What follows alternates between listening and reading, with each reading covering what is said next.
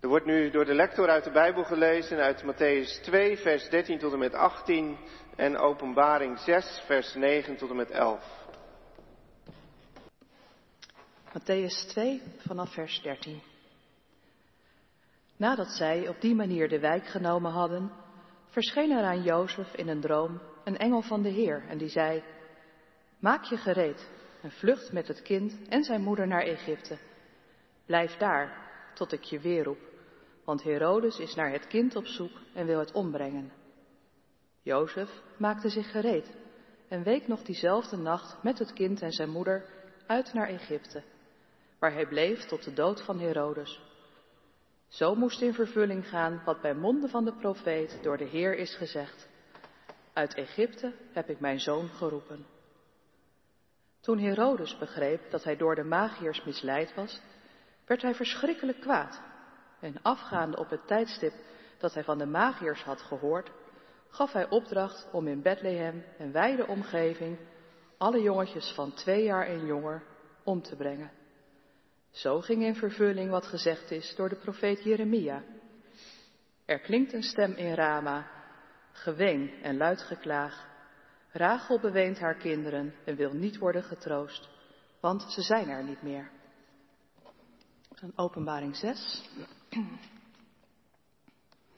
vanaf vers 9.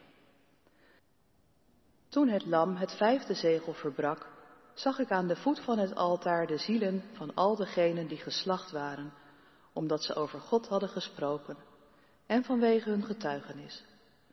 En ze riepen luid, O heilige en betrouwbare Heer, wanneer zult u de mensen die op aarde leven eindelijk straffen en ons bloed op hen wreken? Ieder van hen kreeg witte kleren.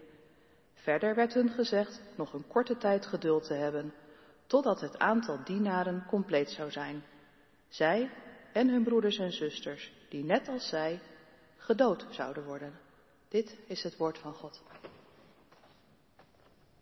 En in de preek wil ik stilstaan bij het gelezen gedeelte uit Matthäus 2, de kindermoord in Bethlehem. En de reis naar Egypte. Gemeente van Christus, van kinderen moeten ze afblijven. Dat is een gevoel dat we allemaal wel uh, kennen, denk ik. Heel veel leed en heel veel kwaad is nog wel te verdragen, maar ze moeten met hun tengels van kinderen afblijven. Bij kwaad, veel kwaad tegen volwassenen kun je nog denken, die hebben het er misschien ook wel een beetje zelf naar gemaakt. In ieder geval, ze zijn dan, als ze het er niet naar gemaakt hebben, op andere punten wel weer ook zelf dader. Ze zijn niet onschuldig, maar kinderen wel. Kinderen zijn onschuldig en verdienen een kans om nog wat van hun leven te maken. Van kinderen moeten ze afblijven. En daarom raakt nieuws over kinderen en wat kinderen wordt aangedaan veel mensen ook nog erger dan um, ander nieuws.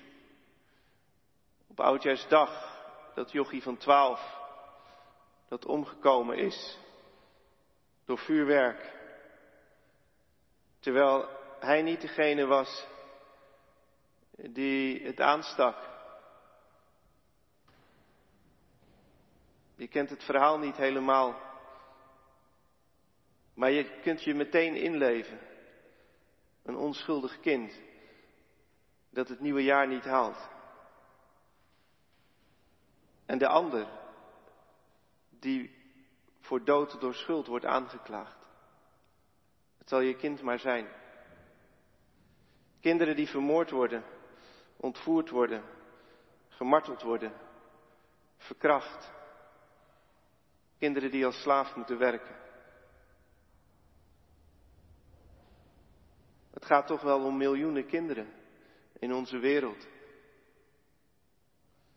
En het evangelie wil ons blijkbaar niet te lang of helemaal niet de kans geven om bij kinderen te denken aan dat weliswaar arme, maar toch ook zo lieve, mooie, fijne gezinnetje van de kerststal. Want meteen nadat het ons dat vertelt, dat beeld van os en ezel, Maria, Jozef, de kribbe, de herders, de wijzen, waar we toch nog heel veel warme gevoelens bij kunnen krijgen, wordt ons die andere realiteit van zoveel kinderen ingeprent. Als ik zoiets hoor, zeker sinds ik vader ben, over kinderen die iets wordt aangedaan, dan denk ik inderdaad bij mezelf, laten ze die. En dan denk ik een heel lelijk woord, laten ze ze afschieten, denk ik dan. Mensen die dat doen. Er zijn ongetwijfeld mensen die wat dat betreft veel christelijker zijn dan ik, maar ik denk dat. En dat voel je soms ook al als het dichtbij komt, eh, zonder dat ze vermoord of verkracht worden, maar als kinderen systematisch gepest worden op school. Of niet gepest, maar uh, uitgesloten, systematisch genegeerd, zodat ze altijd alleen zijn. Er zijn kinderen voor wie de lockdowns een zegen uh, waren. Ja, er zijn ook veel kinderen voor wie de lockdowns een straf waren. Maar er zijn kinderen voor wie de lockdowns een zegen waren. Omdat ze dan niet meer naar die school hoeven. Waar ze elke dag worden gepest of genegeerd.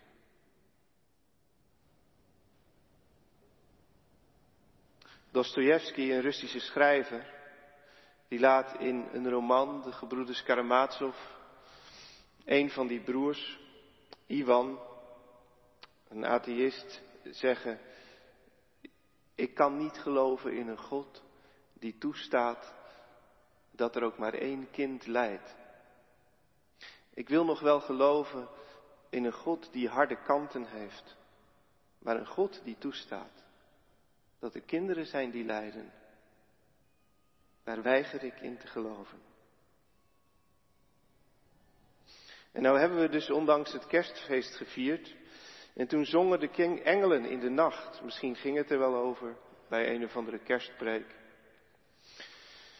Ere zij God in de hoge en vrede op aarde, in mensen een welbehagen. Ja, ja, vrede op aarde. Maar het is dus alsof het evangelie ons het haast expres moeilijk maakt door valk na dat woord vrede op aarde te vertellen van oorlog op aarde, van vervolging.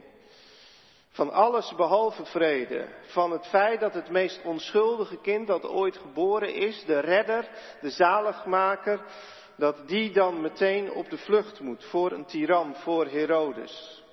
Zo gaat het voor Jozef en Maria vanuit hun perspectief natuurlijk ook. Van een hoogtepunt heel snel naar een dieptepunt. Vlak bij elkaar liggen ze zoals dat in ons leven soms zo is.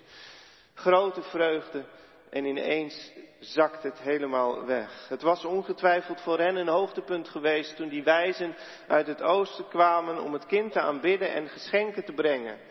Het was voor hen ongetwijfeld de bevestiging dat dit inderdaad het kind van God was de redder van de wereld. Dat het geen inbeelding geweest was, maar echt.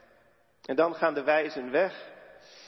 Maria en Jozef gaan moe en blij, moe maar blij en dankbaar naar bed. Maar dan komt het dieptepunt. Want Jozef droomt een angstige droom. Vluchten, Jozef, moet je. Vluchten moet je. Met het moeder en het kind. Wat een ontnuchtering. Herodes zoekt het kind te doden. En daar zou je eigenlijk in geloof kunnen zeggen. En wat dan nog? Herodes zoekt het kind te doden. Is dat kind dan niet de zoon van God? Is dat kind dan niet de ware koning? Alle pretenties van Herodes slaan toch nergens meer op nu de koning der koningen geboren is. Moet Jezus voor Herodes op de vlucht? Eh, beseft de engel wel wat hij zegt? Moet de zoon van God voor de vlucht, op de vlucht voor een sterveling als Herodes? Als het kind nou echt de zaligmaker is, dan is dat toch helemaal niet nodig als het kind echt goddelijk is is dat toch nergens voor nodig. Dan is het voor dat kind toch een koud kunstje om Herodes, diezelfde nacht. Nog te laten stikken in zijn walgelijke hoogmoed.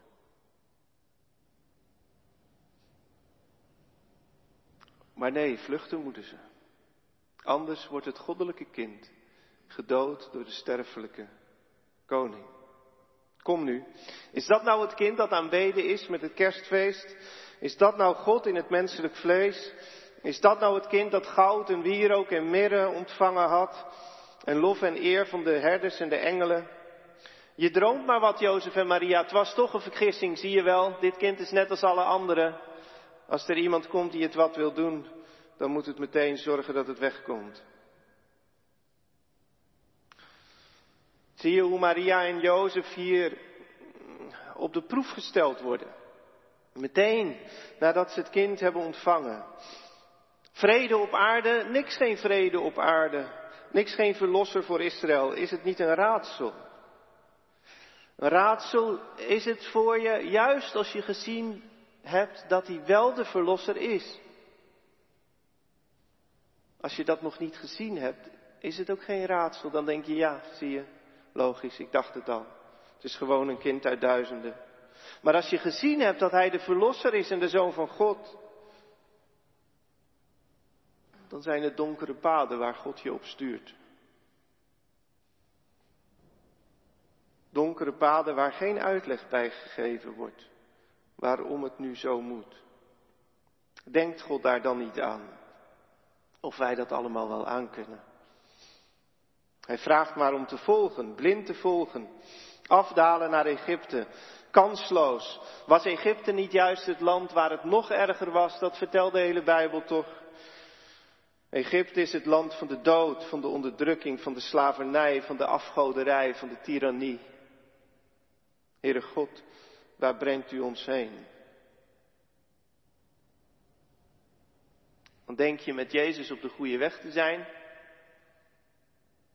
Denk je, nu Hij er is, komt het goed. En dan komt het helemaal niet goed. Herodes had aan de wijzen gevraagd of ze na hun bezoek bij hem terug wilden komen om verslag te doen. Maar dan grijpt de hemel in en de wijzen uit het oosten keren niet bij Herodes terug, gaan langs een andere weg naar huis. Een andere weg. Dat betekent niet alleen letterlijk een andere weg, een andere weg op de kaart. Dat betekent ook innerlijk een andere weg. De wijzen zijn door hun ontmoeting met het kind andere mensen geworden. Hun levensreis gaat voorgoed langs een andere weg, op een andere manier verder. Dat kan kerst met je doen, dat je leven daarna op een andere manier verder gaat. Maar kerst kan ook met je doen dat je alleen maar volhardt in het patroon waar je in zat. Dat wordt ons verteld in de figuur van Herodes. Hij wil geen andere weg gaan dan die altijd al gegaan is. Hij wil niet veranderen door te aanbidden. Hij is onverminderd bang voor een concurrent. Zijn oude angst en hoogmoed staat op en uitzicht des te meer. Het zou trouwens niet de eerste moord zijn die deze koning beging. Herodes was een monster, dat vertellen ook andere historische bronnen ons. Hij was geen Jood, maar had van de Romeinen wel de macht gekregen over een deel van het land Israël. Hij bouwde nieuwe steden en hij bouwde de tempel in Jeruzalem. Wist daardoor ook veel mensen van het Joodse volk voor zich te winnen, maar het kon zijn wreedheid niet verbergen. Door zijn angst om de macht te moeten afstaan, ging hij zelfs in zijn eigen familie als een moordenaar te werk. Een van zijn eigen vrouwen en meerdere zoons liet hij vermoorden, omdat hij ze niet vertrouwde. Wat hier verteld wordt door Matthäus lijkt in zijn grootheid alle kinderen laten vermoorden onder de twee. Dus wel een beetje grotesk, een beetje overdreven. Maar een man die zijn eigen vrouw en zonen laat vermoorden, omdat hij bang is de macht te verliezen, is tot zoiets wel in staat. Het past wel bij wat we van hem weten. Herodes springt uit zijn vel van boosheid als hij merkt dat de wijzen niet terugkomen bij hem. Letterlijk staat er dan als hij merkt dat hij door de wijzen bespot is, gekleineerd is. Daar kan een heerser niet tegen, tegen ongehoorzaamheid. Dan voelt hij zich gekleineerd. Herodes de Grote gekleineerd door een stelletje dwazen die in een bijzondere ster geloven. Kom nou. Een echte leider kent daarop maar één reactie. Woede.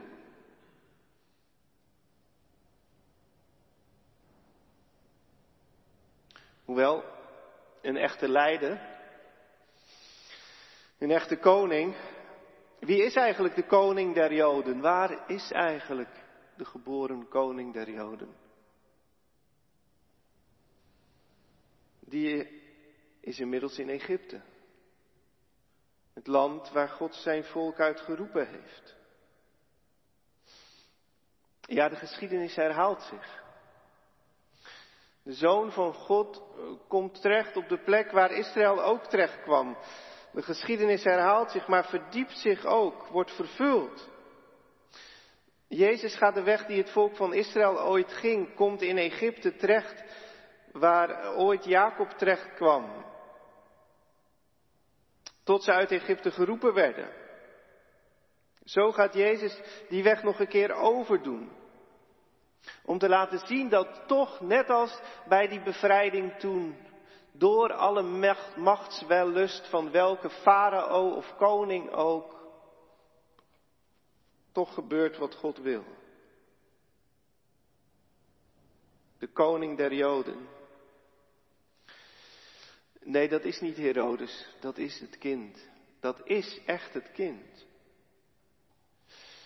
Maar dit kind is een koning die wel met zich laat spotten. Dit kind is een koning die zich laat kleineren. Het is opvallend dat het woord dat hier in vers 16 voor het bedriegen, kleineren van Herodes wordt gebruikt, verder in het evangelie van Matthäus nog maar één andere keer wordt gebruikt. En dat is helemaal aan het eind van het evangelie. Als Jezus veroordeeld is ter dood. Dan wordt hij tot koning gemaakt. Vertelt het evangelie dan. Ze maken van Jezus een spotkoning. Ze trekken hem een rode koningsmantel aan, doen hem een kroon van dorens op het hoofd, geven hem een stok in de hand als een koningsstaf. Dan knielen ze voor hem en bespotten hem met de woorden, gegroet, koning der Joden. En daar in die scène staat dan weer hetzelfde woord. Zo werd Jezus, de ware koning, gekleineerd. En Jezus, Jezus laat zich kleineren.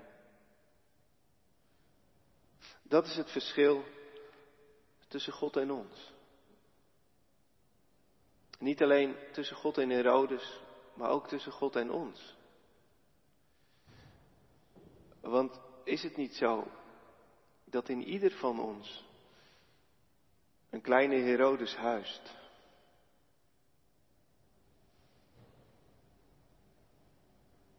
Kerst en ook het nieuwe jaar kunnen die gedachten wel tijdelijk in je onderdrukken. Met het kerstfeest kun je je voelen als een engel die zingt en alleen maar zingt van haar Heer. Met nieuwjaar kun je vol goede voornemens zijn en denken, die kleine Herodes in mij, dat was 2021, zo doe ik in 2022 niet meer. Maar op 2 of 3 of 4 januari merk je al. Dat kleine Herodesje in mij leeft nog steeds. Dat Herodesje dat angstig is, om te verliezen wat hij heeft. Dat ze vertrouwen voortdurend stelt op de dingen die hij heeft en die hij kan en die hij maakt. Dat Herodesje dat niet wil knielen voor niemand.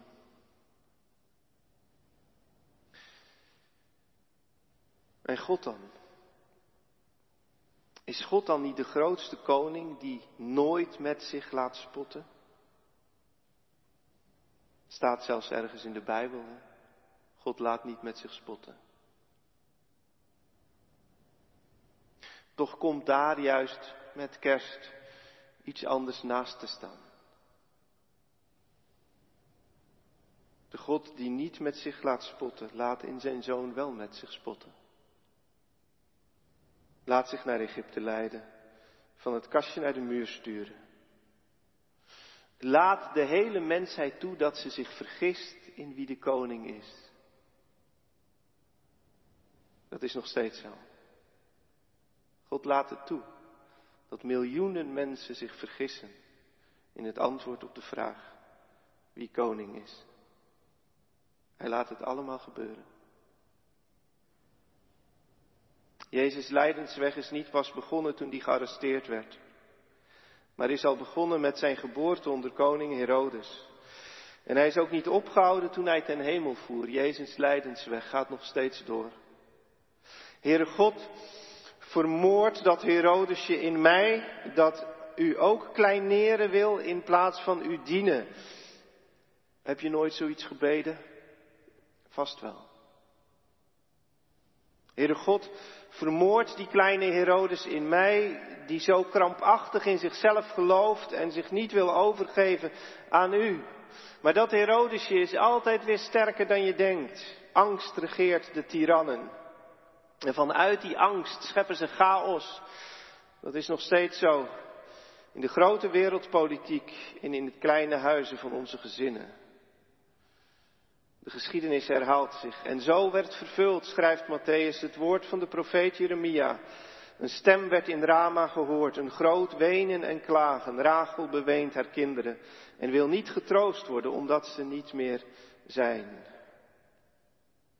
Een woord uit de profeet Jeremia, waar wat Matthäus vervuld ziet in zijn tijd. Over Rachel die niet getroost wil worden. Om wat de tirannen aandoen. Ontroostbaar. Verdriet. Ken je dat? Dan ken je het misschien ook wel een beetje over jezelf. Ontroostbaar in het besef dat het nieuwe jaar altijd weer een herhaling is van het oude jaar.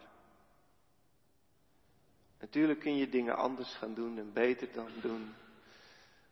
Maar ik vind het vooral rond oud en nieuw soms zo aangrijpend dat wij als gelovigen eigenlijk niet structureel betere mensen zijn dan mensen die niet geloven.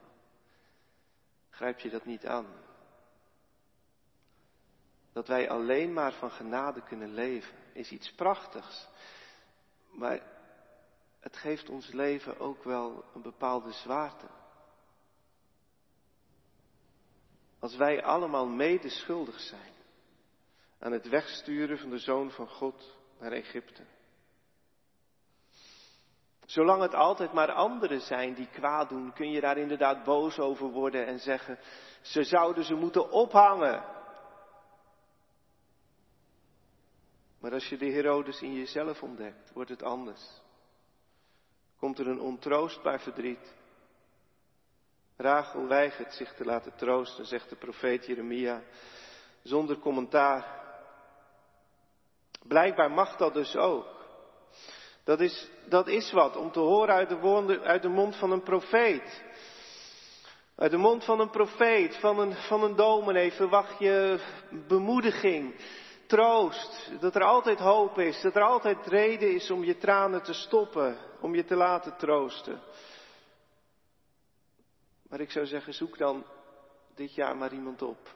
En hij is echt niet zo ver weg, als je het zelf niet bent.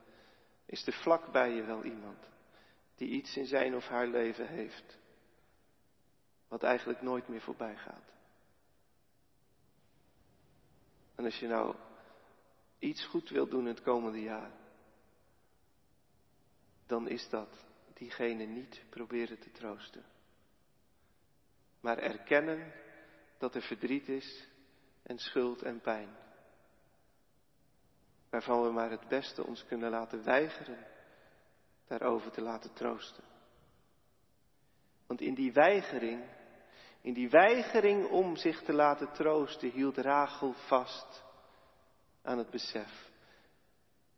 Dit is onrecht, waar ik niet mee kan leven en niet mee wil leven.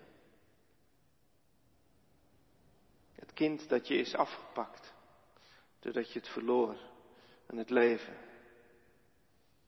Dat verdriet dat in je leven kwam, wat je niet gewild hebt, wat je overvallen is. Soms moeten we afdalen van, van Bethlehem naar Egypte. Bethlehem, dat is de Davidstad. De Davidstad waar je God vindt en aanbidt, waar je op de toppen van je geloof bent. Egypte, dat is de beproeving waarin God je brengt, waarin je ontdekt, Herodes leeft nog buiten mij en verdorie, ook nog steeds in mij.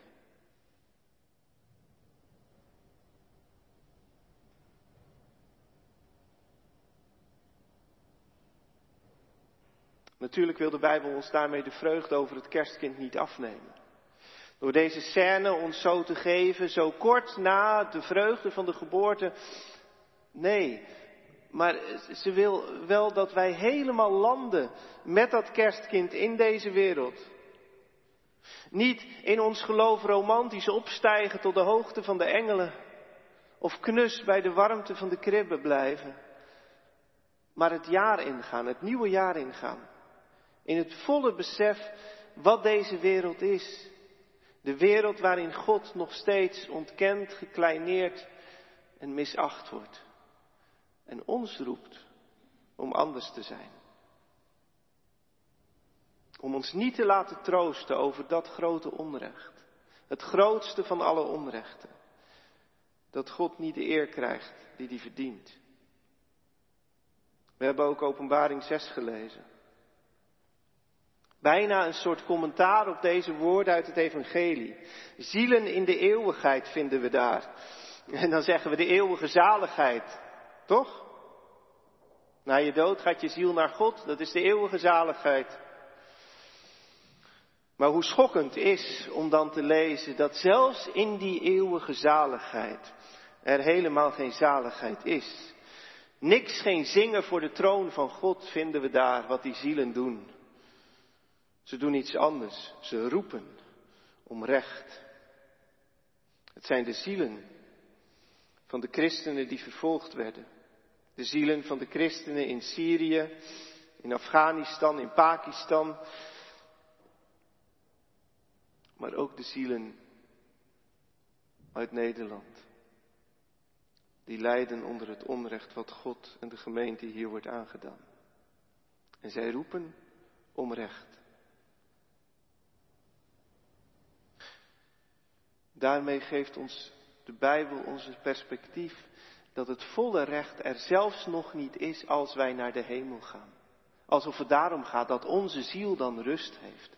Maar dat het, het perspectief van de Bijbel nog veel groter is en pas opgelost is aan het einde van de tijden en dat er nu één gemeente is, boven in de hemel en beneden op de aarde, die in feite hetzelfde doet, namelijk zich niet laten troosten en blijven roepen om recht. Blijven strijden met het kwaad in zichzelf. Daarover zich ook niet laat troosten, maar blijven vechten. Om in jezelf die strijd te winnen. Dat Herodes steeds kleiner wordt. En de wijzen en de herders in je steeds groter. Daarvoor blijven we toch naar de kerk gaan, ook in het nieuwe jaar. Om te horen deze Jezus is toch de echte koning. Ach Jezus, dacht Herodes, weg is hij nu. Zie je wel naar Egypte, ik heb geen last meer van hem. Jezus is weg. Ja, dat dachten ze op de paasmorgen ook. Ach Jezus, Weg naar Egypte, weg naar het land van de dood. De farao heeft hem nu eindelijk echt te pakken. Die zien we nooit meer terug. Maar laten we ons niet vergissen. Jezus komt altijd terug. Terug uit het land van Egypte. Terug uit het land van de dood kwam die. Zoals ook Israël niet alleen in ballingschap werd gevoerd, maar ook weer terugkwam. En toen werd Rachel eindelijk getroost. Dat gaf christenen, dat gaf ons vorig jaar de plek. De kracht om op onze plek te blijven. En dat zal het ook ons geven in het nieuwe jaar. Zo stond je misschien ook op je post het afgelopen jaar. Mooi is dat. Dank God ervoor. Wij zijn niet alleen maar zondaren, echt niet. De Heilige Geest werkt ook in ons. Wij hebben geloof. Wij hebben hoop. Wij hebben liefde. Halleluja. En toch aan het einde van het jaar, van het oude jaar, aan het begin van het nieuwe jaar, zal die vraag maar aan je knagen. Waar gaat het naartoe met deze wereld? Gaat het van Bethlehem naar Egypte? Of gaat het van Egypte naar Bethlehem? Er is alleen maar toekomst voor onze wereld. Als de Herodesen sterven. Het is uiteindelijk of het een of het ander. Of Jezus dood. Of Herodes dood. Maar allebei in leven. Dat gaat hem niet worden op de lange duur. Bid daarom aan het begin van dit jaar. Heere God, maak die Herodesen, die grote Herodesen, een kopje kleiner. En als het kan in 2022 al. Maar beschaamd zeg ik ook, Heere God, maak dit Herodesje in mij ook een kopje kleiner. En graag ook alstublieft al in 2022. En Heere God, laat die Rachel in mij maar. Zij kan niet getroost worden, maar zij wacht op u. In 2021 heeft zij op u gewacht. En dat zal zij ook in 2022 doen. Amen.